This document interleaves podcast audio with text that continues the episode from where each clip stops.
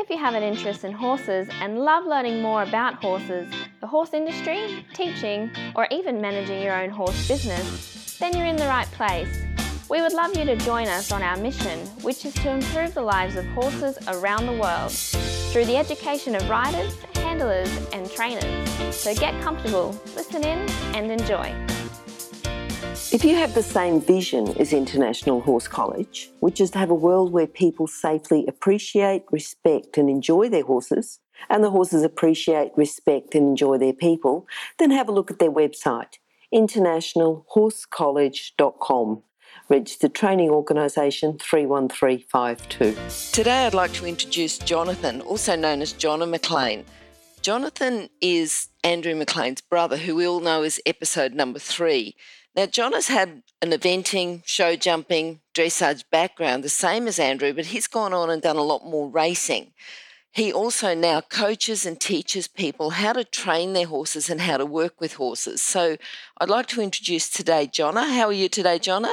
Oh, well, thanks, Glenys. How are you? Wonderful, wonderful. Jonna, we start off usually asking people about a quote. So if you can tell us your favourite quote, that would be great. I've got several quotes. I use several quotes in my teaching, but probably the most powerful one comes from a book that the listeners will be familiar with, or some listeners will be, from the Tom Roberts book, which is Profit What Will Profit You and What Will Profit You Not. And I think that is probably the cornerstone to so much of the work that I do. I have my own quotes as well, but that's probably one of the most well known quotes, a very important one in trying to illustrate to the trainer, the rider, the handler about how to apply pressure and when to release it and, and, and in what form. Okay, and can you go to a bit more detail there? Because, you know, like you hear someone teaching and saying, oh, yes, you've got to kick your horse every third stride or something like that. Can you just ex- yes. explain a bit more about that? As far as the pressure goes, I think the easiest way to illustrate my quote is if you're leading a horse, a young horse, and a foal is probably the best example of that, a horse that is completely naive. In fact, it's probably going to trial adverse pressure. In other words, it'll try the opposite to what you would like it to do. Then the easiest way to try and get the can I say, the light bulb to click onto the foal is at the moment that its leg has taken a desirable step in the direction that you would like, and it may be a sideward step in the beginning, that the pressure is released at the moment the leg has taken that new step. And that's when the pressure goes away. And so then the foal soon understands that the instant it actually takes a step in that direction towards the pressure to release the pressure, and that is then the cornerstone, not just to leading, but it'll be to tying up.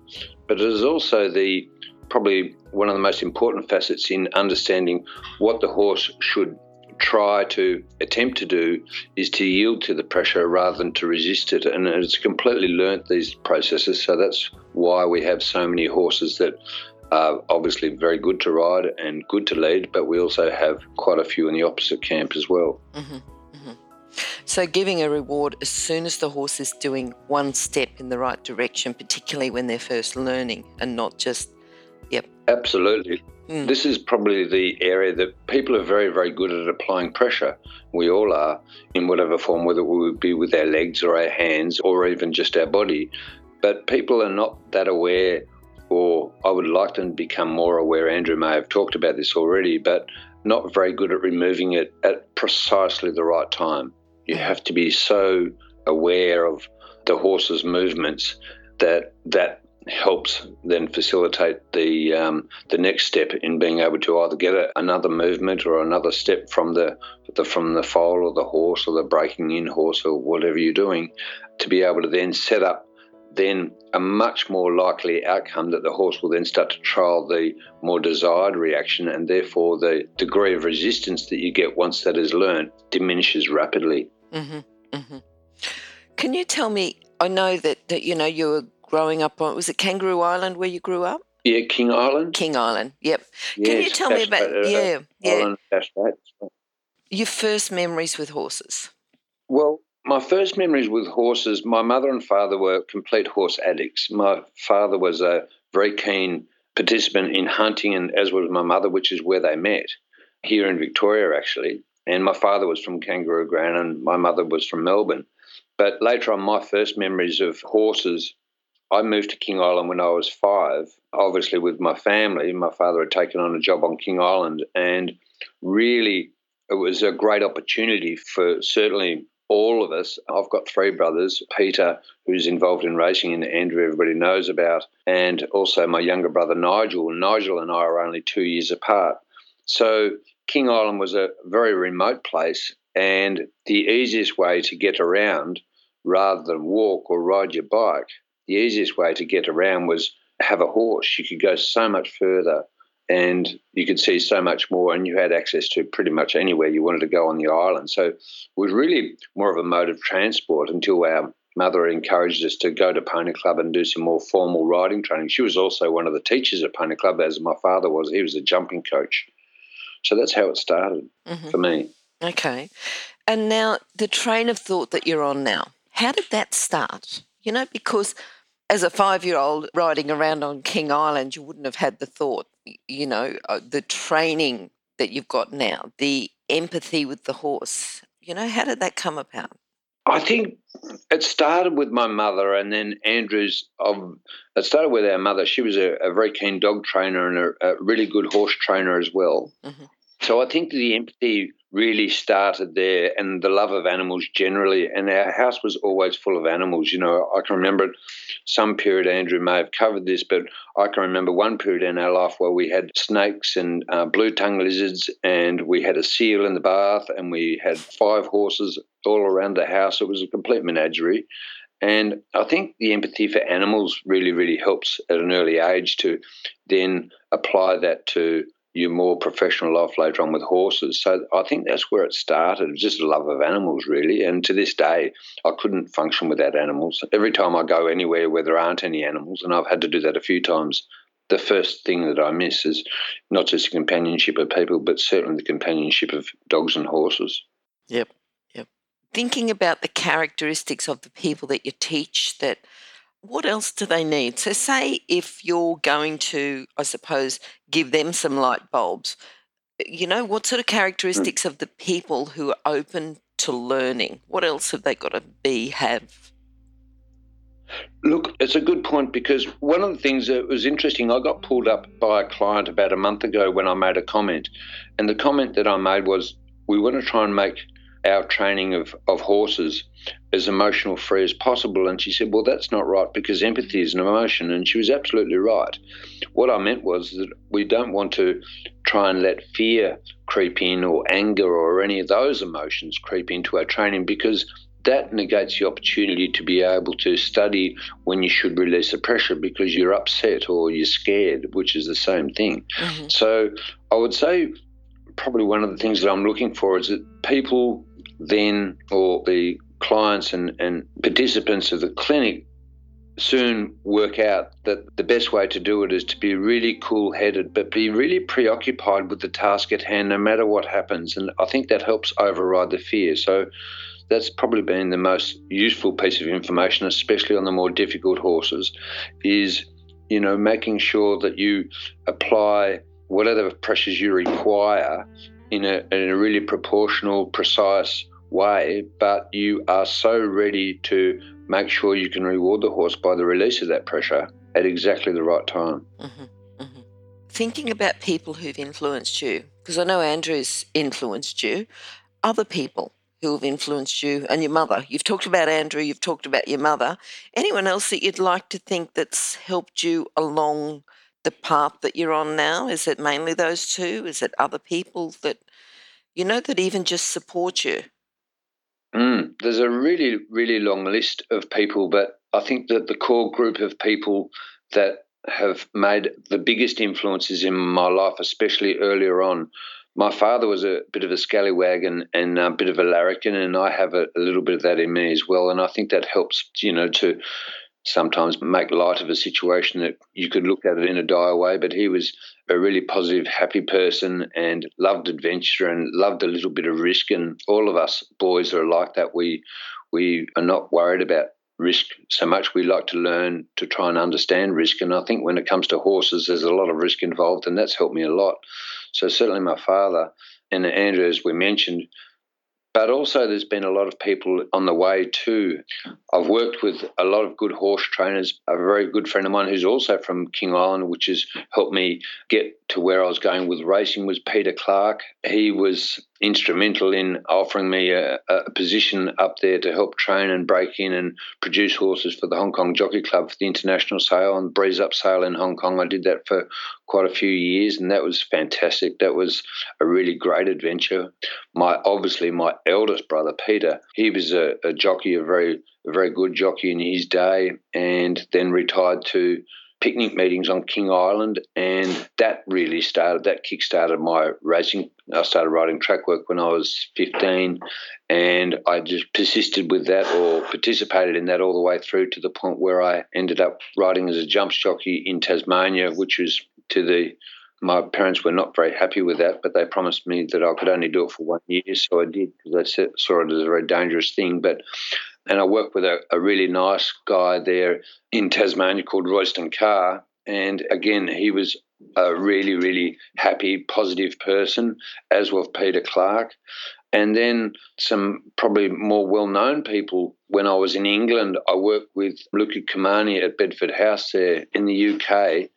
And from a racing point of view, that was just an absolutely massive insight into how people on the other side of the world train their racehorses and manage large groups of people and large groups of horses all at once. And that really changed my mindset into racing. I, I, wasn't that sure I wanted to have anything to do with racing as a profession, but when I went to England and I worked there, I came back completely inspired and just thinking about what we did there. For them, it was all routine, but for me as an Australian, going from, can I say, conventional racing uh, training techniques to and to work there was really inspirational. And he was he still is an amazing man, produces amazing horses. Mm-hmm, mm-hmm. So you said the large numbers, you know, because large numbers. You're treating them more as a number rather than an individual horse. What was inspiring about the large numbers, or what was, you know, what was the key things that you learned and got inspired by from over there? That's a key question because I came um, the very first thing Luca asked me in the interview when I, he was interviewing me at Newmarket, he, I think it was his manager actually, he and his manager were interviewing me and were asking me how many horses I was riding in Australia. And I said I was riding up to between 14 and 16 horses a day. And I was riding quite a lot of horses, of course.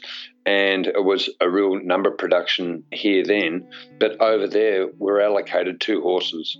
Okay. And those two horses you just care for them seven days a week, and they are your responsibility. Everything that they do is your responsibility. You ride them, you feed them, you brush them, groom them, care for them in every way possible. And I just think that that is much more likely to produce a really great bond between mm. horse handler and rider and, and horse. It's just marvellous. Yeah, I really liked yeah. it. I thought that was a great concept. Mm, mm. Yes, because I was thinking that, you know, it, it, would be a numbers thing, but if you're working with two horses and one person is going to notice, they're going to notice all the little mm. things that are different. Yeah.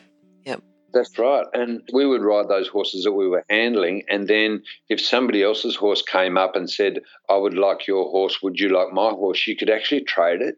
Okay. So there was a, a, huge amount of interest, especially the young horses. And so my target was the two year olds. I love the two year olds. I still love two year olds, uh, mm-hmm. uh, two year old race horses or young horses that maybe haven't raced yet because they're naive and you're the first one to feel their potential. And it's a little bit like digging for gold, really. You, you don't know what nuggets you'll dig up. And, mm-hmm. and all of a sudden people say, oh, well, that's a really, really nice you know, would you like to trade it? And, and I found it just produced a really proactive way of being involved in the industry. Yeah, yeah. All right, now horses um, that have influenced you or who have influenced you. Like you, you, said, you like yeah, two-year-olds. That's a, that's a big and, topic. Yeah, and and I can, you know, I can agree uh, with you like, with the two-year-olds. Yeah, yeah. What what ones have you noticed as a two-year-old and thought? Look, from a racing point of view, that's a little bit more difficult to put my finger on. But in terms of my own horses, I mean, I started off, I didn't own my own horse until I was 22 years old. Up until then, I was just riding everybody else's horses because there were so many horses about King Island, Tasmania, I was being offered horses all the time, so I never needed to own a horse. Mm-hmm. It was only when I went to Glenormiston Ag College that they said, "Oh, you have to bring your own horse." I had to go and buy one, and that was the first time I did that. And then my first horse that I rode obviously with a, our friends' horses, the Thorns on King Island had um, two skewbald ponies, and that's how I learned to ride on those two horses. And then a friend up the road gave me another horse, and it was from that horse, the marshals on King Island gave me a horse to ride called Fashion. He was a lovely horse. He's only about 15, 15 one. He wasn't very big, but he's, well, they'd just done a really good job training this horse. He'd done a lot of cattle work.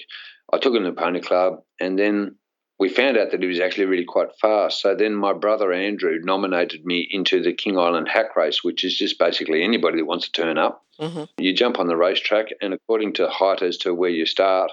And Andrew, the year before, I won the hack race. And then um, the following year, I was able to back that up on this horse. And I was only I can't remember. I was pretty young. I think that I was only about 13 or 14 or something. and anyway, I won the race by quite a lot in a pair of silks and a helmet that was way too big.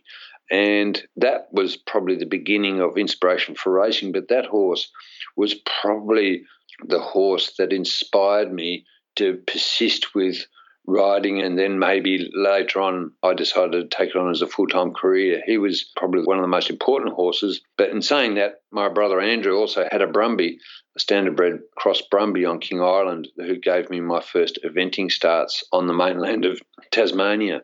So he was a really difficult horse to ride, quite a difficult horse to control, but it taught me a huge amount about horses that aren't easy because up until that point I'd only ridden easy horses. Mm-hmm. Mm-hmm. So there's a lot of really good horses there at the core, and then at the other end of the stick, my FEI horses. There's not a single FEI horse of mine that I've either trained or ridden that haven't given me something really valuable as a tool that I now apply to this day. Mm-hmm. Mm-hmm. I'm just thinking about, you know, the one that you said that was a bit difficult. Sometimes the difficult ones are the ones that you just keep persisting with and learn.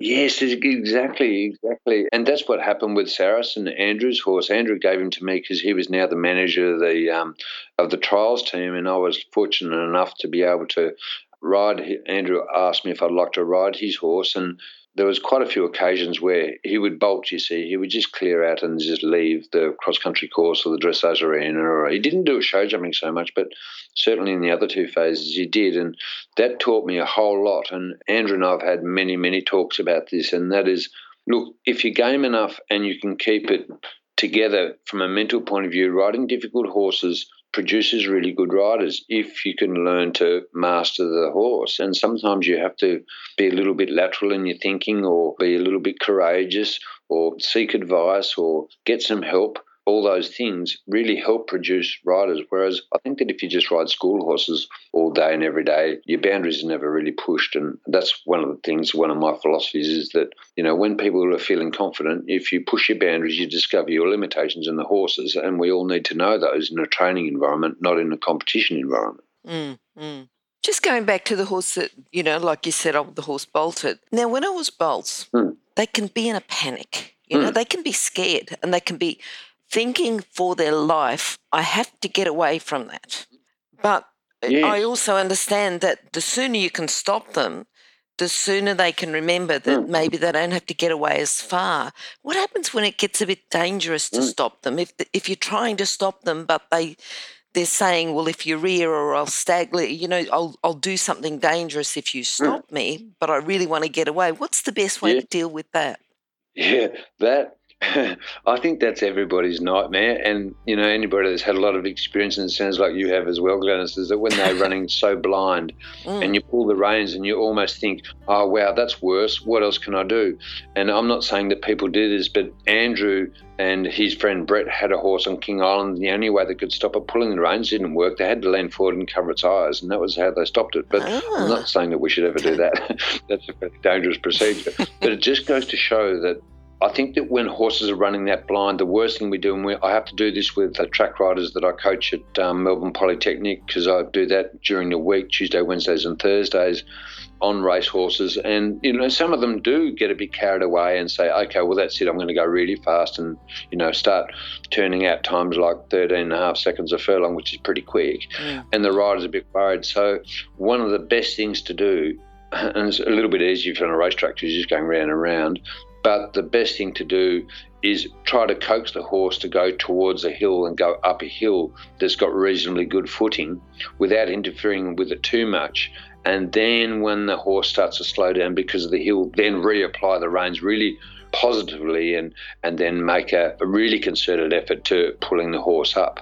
But if the horse is in its acceleration phase or it's being passed by another horse, there's really not much point pulling the reins yet. So you really have to wait until the opportunity arrives. And that's not always possible, especially when you're bolting in a public area mm. and which has happened to myself, you know, bolting down a road. You just have to pick your moment. The worst thing you can do, and I think you just pointed this out before, is pulling the reins with no effect. It's you've really just got to make sure when you do use the reins that you have an effect without reducing the, the traction of the horse and having an accident. Mm, mm. Oh, I was thinking about the effect of, you know, the horse is scared and trying to get away, but you've got the effect of, okay, I can physically do something, but then is the horse just going to rear or panic or, yeah, yeah, it's a tricky one. Anyway, yeah. Is a tricky one, and this is where a lot of people say, you know, just use a single rein stop. And what they actually mean there is basically turn the horse in a circle. And if it takes that, that's what you have to do. Mm, mm. But, you know, plan A should always be try and keep the horse as straight as you can and use both reins. And then if that doesn't work, well, then you may have to do a circle for whatever reason. But generally, if your stop button doesn't work, well, your turn button's not really going to work unless you can turn the horse in such a tight circle that you can actually get it to slow down. Yep. In our case, Saracen, the horse that I was riding with Andrew, the only way Andrew could stop him when he was on the beach galloping because that's what he did a lot of galloping uh, with this horse, chasing kangaroos and frolicking around King Island, was run him into the deep sand up to the sand dunes. That's how he slowed him down, or oh. into the ocean. Yep. But you know those was available. Yes. so yes. Yeah. But it just goes to show that when horses practice these fly responses, it's quite damaging. You know, I was competing this horse when he was well into his later years, mm. and he still had that trait. It didn't matter that he was older, he still had that little switch in his head, and he said, "Oh, well, that's it. I'm going this fast. I'm out of here. I've just was, got to get away." Like a switch, and yeah. it feels like a switch. Yeah. I've yep. just got to get away. Yeah, it's yep. Yep. crazy, isn't it? Oh, just let me interrupt you for a moment, just to let people know about the horse industry qualifications at Online Horse College. Have a look at the flexible options with online theory. The practical components can be completed by video or with a qualified expert in your area. That website again is onlinehorsecollege.com. Okay, thanks. All right, what about horses? Now I'm going to go to jumping problems. Yes. What do you see as the most common jumping problem? You know, whether it's rushing or running out or refute, whatever, that you see riders do, but they don't get. You know, they don't get what the horse is telling them. What's a problem, yeah. and then how, how are we going to fix it? Look, the most dangerous one is rushing. There's no doubt about that because when a horse rushes, it actually doesn't jump in a parabola. Uh, the, the takeoff point and the land point, the fence is not in the middle of those two points and it's usually flat and usually the front legs certainly the forearms and the knees are a little bit lower. So the risk of hitting the fence and having a rotation is just so much more increased when the horse is in flight mode. And, you know, I can feel that. And I can remember having those feelings when I was steeplechasing and hurdle racing in Tasmania is that the horse, if it was really, really difficult to hold at the start, it's not going to jump well. Mm-hmm. So one of the things that I learned really early on was that if you have a problem and the horse is going to rush, don't try to correct it before the fence. Don't try to correct it when you're in the in the jump zone, you know, two or three horse lengths away from the fence, but correct it after the jump because otherwise if you interfere with that horse prior to the jump, you're actually going to change his tempo. You're probably going to change his line a little bit, but you're certainly going to change how fast his canter is going towards the jump, and that will change his perception of his takeoff point, which increases the likelihood of an accident. So you're better off to make your corrections on the far side of the fence. Mm-hmm, mm-hmm. Okay, then. So that's the rushing. What about if they're running out, if they consistently run out to the right? What's a problem there? You know, you Yeah. a problem that they consistently run out. What can we do to stop the running out? Okay.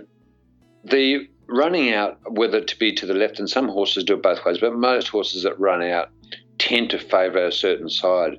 And it's exactly the same as dressage. We've got to come back to the flat and we've got to get control of the shoulders and the flexion and reduce bend at all possible points. So, in other words, perfect straightness, perfect straightness so well that even if you soften your rein and you reduce or even eliminate, if you like, total contact and dare the horse to run out in training, this is how we fix those problems, is that you almost dare the horse to run out, but when it does, you're going slow enough that you can do a transition before you depart the fence. And then if the horse runs out to the right, and this is what you, you see this even at Olympic level, the horse will run out to the right. So, in other words, it's completely ignored the correction of the left rein. So then the rider turns it right and then reapproaches the fence on the right rein, and the horse will run out right again. Every time it happens, every time I see it over and over again. It's really quite predictable. So, if the horse does run out to the right, the best thing you can do if you have time, and it's not always possible, is to halt and then turn left and then come back onto the fence off the left rein, not off the right rein. So you're going across the tracks of the fence. Do you understand what I mean? It's a bit hard to yeah, so explain it's this. breaking um, the pattern. just with yeah, sound. Yep. Yeah, but I think if you, You're if you breaking the pattern and you're Mm. yeah. So if the horse runs out to the right, then if you can, do a left turn and then reappear on the run outside. So you've basically done a little bit of a light bulb to the left, if you Mhm. know what I mean. So the horse has run out to the right, you've pulled the left rein and said, no, you've got to come back to here. And then cross your tracks on your approach line, come back to that same fence off the left rein and it'll jump it. hmm hmm Okay. What about if a horse, a horse that may have been a jumping horse, you know, may have been jumping, may have been jumping confidently, and then all of a sudden they've stopped jumping. Now they may have had the rider might have had a fall, and might have had a bit of a crash, and then the horse says, "Oh well, I'm not mm. going to jump anymore." What's the best way to train that horse to start jumping again? Look, it's the same as running out, really. It all comes back down to making sure that the horse is listening to you and not listening to its environment. At, the moment when the horse stops or the horse runs out, the effect of the jump in whatever form it is in causes the horse to do a certain action. So therefore the inputs of the rider are either not being heard or not being issued or not being issued clearly enough. In other words, it comes down to training. So depending on how practiced the horse is at these things, and stopping is a difficult one because what I train my clients to do in training and what they're allowed to do in competition is not the same story, mm. but we can still achieve the same result. So, for example, if a horse stops, one of the things that you can do if you have good buttons in all directions and you have a reverse button and the jump isn't very big and it's not solid, for example, a show jump fence, you can every time that the horse stops, then you can just say, right, and remember the first, now the quote that I said before is profit, profit me not. And that's all about when the pressure disappears. So as soon as the horse stops, if you then just say, right, now reverse a step, now reverse a step, now reverse a step, now reverse a step. So you now hopefully about four lengths away from the jump and then put your leg on, say, now jump over. And then the horse stops again. So then you say, and reverse a step, and reverse a step, and reverse a step, and reverse a step. Now go over the jump. If you do that within about three or four times, the horse will go, well, the pressure hasn't gone yet, and I'm still looking at the jump. I think the easiest way to get over this is pop over it. And then when you do, you let go of all pressure and then, you know, give him a big Yep. cuddle, tell him what a champion is, and then present the same problem. So again, it all comes down to training. It all comes down to whether the horse is listening to you or the effect of the jump is going into the horse and he's not listening to you at all. I think there was something that you said, you know, if the horse has got good buttons in all directions, so they go forward, backwards, Yes. sideways, go right, left. Yep. Okay. Yep. Yep. Yep. So it's the whole, you know, we've talked about it's not going over the jump that's necessarily the problem. It's the Exactly work right. in between the jumps that needs to be worked Correct. on. That's Okay. exactly right, Glenys. And that's why I said we've got to come back to dressage. And, you know, isn't it? It's quite amazing. I, I just think to myself, you know, I started off doing a bit of pony club and a bit of jumping and whatever I wanted to do, including racing. And now here I am at whatever age I am, talking about how the importance of dressage. It's so true, though, that everything comes down to that. And that's why I think part of my other business that I'm just starting to get going is really the benefits of dressage education on racehorses. Mm. And no one's really, really explored this yet, and they're just starting to now. But when the horse is actually listening to you, you know, these great horses, the Winxes, the Black Caviars, the Kobe Divas, all those horses, they're pretty simple horses to ride. You look at them, they're, they're pretty malleable, they're pretty maneuverable, they're pretty quiet, they don't spend a lot of energy in the mounting yard in resistance. They just go out there and they give it their 100%. It's no wonder they're good. Well, maybe the reason for that is because they're actually listening and they've been trained properly. Mm, mm. Do you meet much resistance in that and in saying that racehorses need dressage? Oh, yes, absolutely. I mean, the racing fraternity, uh, racing is a difficult game in lots of respects, but in terms of education, there's no ongoing education systems in racing that are formalised. And that is ridiculous. Uh, that has to change. If we wish to change the welfare outcomes and we wish to change the safety figures, the only way to do this is to be able to make people better informed and use evidence based systems, not hand me down based systems. Yeah. Yep. Yep. So that would come in the track work rider and the jockey education as well, because there's no point saying, oh, we'll just send all our two year olds out to do some dressage training if the horses then come into racing, the riders that are riding them would also have to have a bit of basic knowledge. Is that right? Or Absolutely right. That's worded really well. I think that that's exactly it. Unless the ongoing education flows through to all the staff, I'm talking about making the way that people deal with a difficult horse in the stable is universal. It's not, oh, one person pats him and calms him down and the other person smacks him. I'm making it really universal so the rules for the horses are clear. I mean, it's all about the welfare of the horse and the longevity of its life and its productive life. That's exactly right. Mm, mm. I love the idea. I just wonder about the resistance you'll get from, you know, from new ideas. I suppose oh, any new ideas. Massive, yeah. No, no. Well, new Absolutely. ideas. And yep. look, new ideas, full stop, exactly. Mm. Mm, you know. And Andrew, you can see, Glenys, you've known Andrew for a long time, and you would have seen the evolution and all the resistances that he and Manu have had to go through in the evolution, not just the ABC system, but now ESI. And those, you know, slowly but surely, those effects are, are being absorbed by people, and, and because they're seeing the benefits of it. Mm, mm. The way I look at it, Jono, I mean, you know, once upon a time they thought the world was flat you know, there's new ideas coming through all the time. Right. And uh, even though they're coming a lot thicker and faster, in this century, I suppose mm. the world's a, a smaller place. You know, I mean, even uh, things like podcasts. You know, we can we can have a chat and we can have thousands of people mm. listening to it. So yeah, yeah. All right. Um, now your proudest moment with horses. What's that been? I've written down a list here, and it's it's fairly long. I've got so many. I think my earliest, proudest moment was finishing my first cross country on King Island, and it was probably I fell off in the water jump because one of the jumps that we had to jump were floating 44 gallon drums inside a dam, and we had to sort of wade out to in through this dam, and the floating 44 gallon drums were held in place by star picket, so you know probably not a very safe jump. But my horse did go over it, but I didn't stay on it and I fell off. But then I was able to get to shore and catch my horse and continue on. And I was so pleased that I finished. It was just amazing. Okay. And I have a photo of that. I've got a photo of me. So that was one proud moment. I think the other one that is also important to mention is finishing my first jumps race, I was worried. I'd heard so many stories. I'd been training and trialing and got my license and I'd been accepted as a jumps rider for that. But jumping out of the barrier for the first time and going lickety split to your first jump with a whole field of horses, finishing that was a real high. So that was I was pretty proud of that that I'd done that.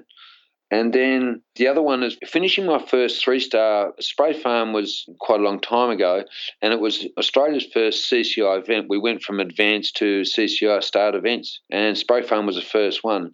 And there was a huge, huge draw to that. You know, all the famous event riders in Australia were there, and they all had multiple horses. I'm riding a, um, a recycled horse. Although I had two stops, I didn't fall off, and I finished that. And that to me, that made me realise that I could rub shoulders with whoever I wanted because imagine how good this would go when I'm riding a horse that I'd trained myself. Mm, mm. So that was pretty amazing. The other one that I've written down fairly short notice to see if I'd like to go to India to represent Australia in a um, eventing team that fell through because of some disease that broke out in Mumbai. So in the end, it was shifted to a show jumping event, and we ended up winning a silver medal. I went over there with Colleen Brook, and that was a really proud moment. And although there were only us, uh, the only Australians there, it was an international event. But that was a really proud moment because one of the things that the Indians are really good at doing is they're really, really good at fanfare. They're really good at celebrations. Like, even if it's only a small event, they make you feel like, you know, you've just conquered the world. Mm-hmm. And that made me feel proud because of the atmosphere of that. So that was good. And also, you know, traveling with somebody like Colleen Brook, I mean, what a great opportunity that was, too. Mm. There's so many of them. Probably winning on the World Cup weekend in Sydney, that was pretty good too. That was a pretty stiff competition, although it was only a one star event. There were some pretty smick horses for that lineup on the World Cup weekend for eventing. And winning that, led from the dressage through the cross country, double clear, and then show jump clear. That was pretty excellent. I think that also the other one that was most memorable was that I had a contract to do for the TAFE College at the time. They sent me to Kuwait to help with the police horse training systems over there, and I did that. And once again, they are really good at fanfare as well. When I finished that, I was there for, I think, three weeks. Mhm. I was there for a long time with the police horses. Yep. And at the end of it, they produced a big ceremony, and the emir came out and presented us with gifts and trophies and things like that. And that was that very memorable. You know, it's all about the fanfare, I think. Yeah. Yep, yep. All right. Have you got a book that you'd recommend for our listeners?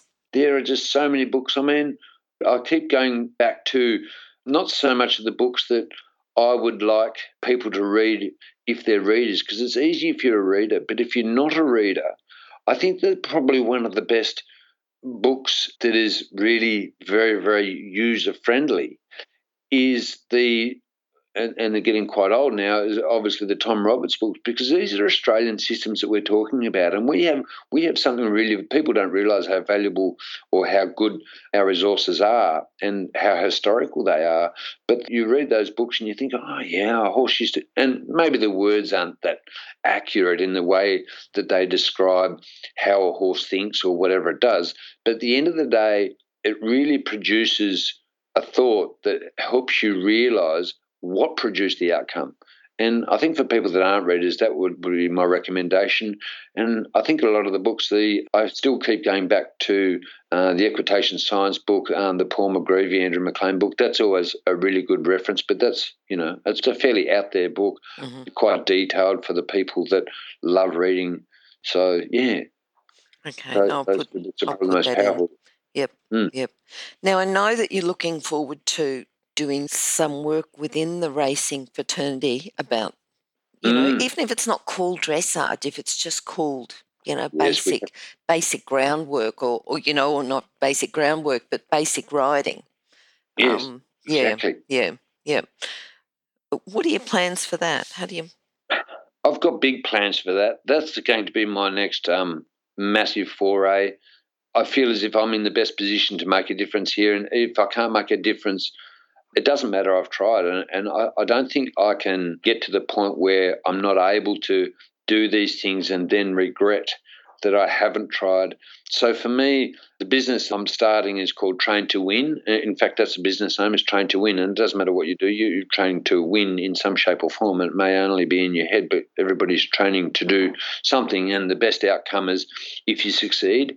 So from a racing point of view, the Train to Win concept is really quite simple. It's making sure that the handlers of the weanling ultimately the yearling, ultimately the breaker, then through to the racing stable. Everybody's following a similar pattern. Everybody's following rules that are evidence based.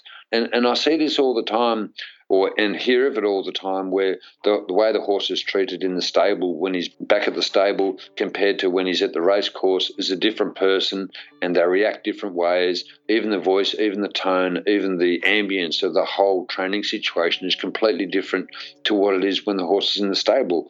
And look, at the end of the day, we just want a really relaxed, predictable horse. Well, we don't get that through using different techniques on the same horse, it's only going to confuse the horse. So I want to make things more universal. So, you know, Andrew said this to me quite a few times, and I've said it to a lot of people as well. I don't mind what system you use, but just make sure that it's a system and be consistent with it. Don't swap and change systems. So, you know, and we hear this a lot. You would have heard this a lot. Glenn, people say, oh, yeah, I just take the good bits out of everything.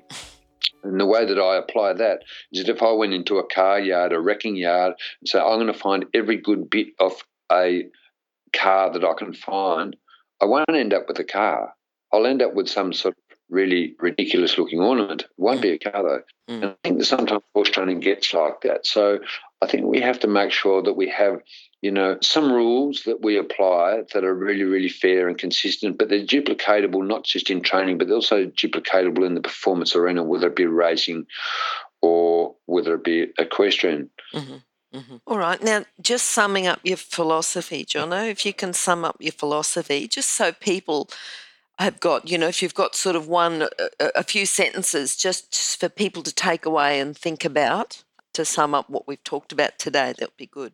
The easiest one to remember is without resistance, there is no opportunity to train. So when you meet resistance, don't be scared of resistance. In fact, I spend all my time when I'm training horses looking for what resistances appear because that tells me what the weakest link is or what my homework is or what I can't have or something that the horse isn't able to give me the correct answer to. So if you apply pressure to a lead rope and the horse resists you, that just basically says that the horse doesn't lead. It doesn't tell you that he doesn't want to go somewhere. It just says you need to do more training. So rather than thinking resistance as a negative thing, think of it as a training opportunity. Mm-hmm. Mm-hmm. All right. Now, what about people contacting you, Jono? How can we do that? Uh, well, I've never been easy to contact, and I've slowly been into and I've done this deliberately. Uh, I mean, as you can imagine, I'm very busy, and I'm not sure why I'm building a website because I'm not sure that I need to be more busy than I am. but I do need to be more available, and that's the point. So I'm starting a website. I'm hoping yep. to have that done by the end of the year. Okay. The easiest way to contact me is most people contact me via Facebook and Messenger. Okay. And I'm John McLean on Facebook, and I think my phone number is there. Yep but I also have an email. So I do quite a lot of, um, how can I say, uh, coaching and training on the phone for the people that are really remote in okay. different places of the, the world. So yep. at the moment, that's the best way. Okay. If they still can't find me, just ring AEBC and ask for my phone number. That's probably the other way of doing it too. I was going to say we can put the details on our um, on our website, so it'll be horsechats.com slash Jonathan McLean. Yep. Great. Great. Great. All right. Look, thanks very much for talking to us today. It's been very good. I think uh, you've given people a lot to think about, a lot to go away and work on, and lots of exercises for them to do too. And I think the key there is uh, good buttons in all directions. It is exactly that. Well put. Okay. Thanks, Jono. Thanks, Glenys. If you've enjoyed this chat, then please comment, rate, and subscribe. If you'd like any changes or recommendations for guests, then please contact us through horsechats.com. And while you're online, have a look at the government accredited courses at internationalhorsecollege.com. Registered Training Organisation 31352. Remember that our comments and instructions are general in nature and do not take into consideration your individual horses or your individual ability and circumstances. If you enjoyed this podcast, then please leave your comment below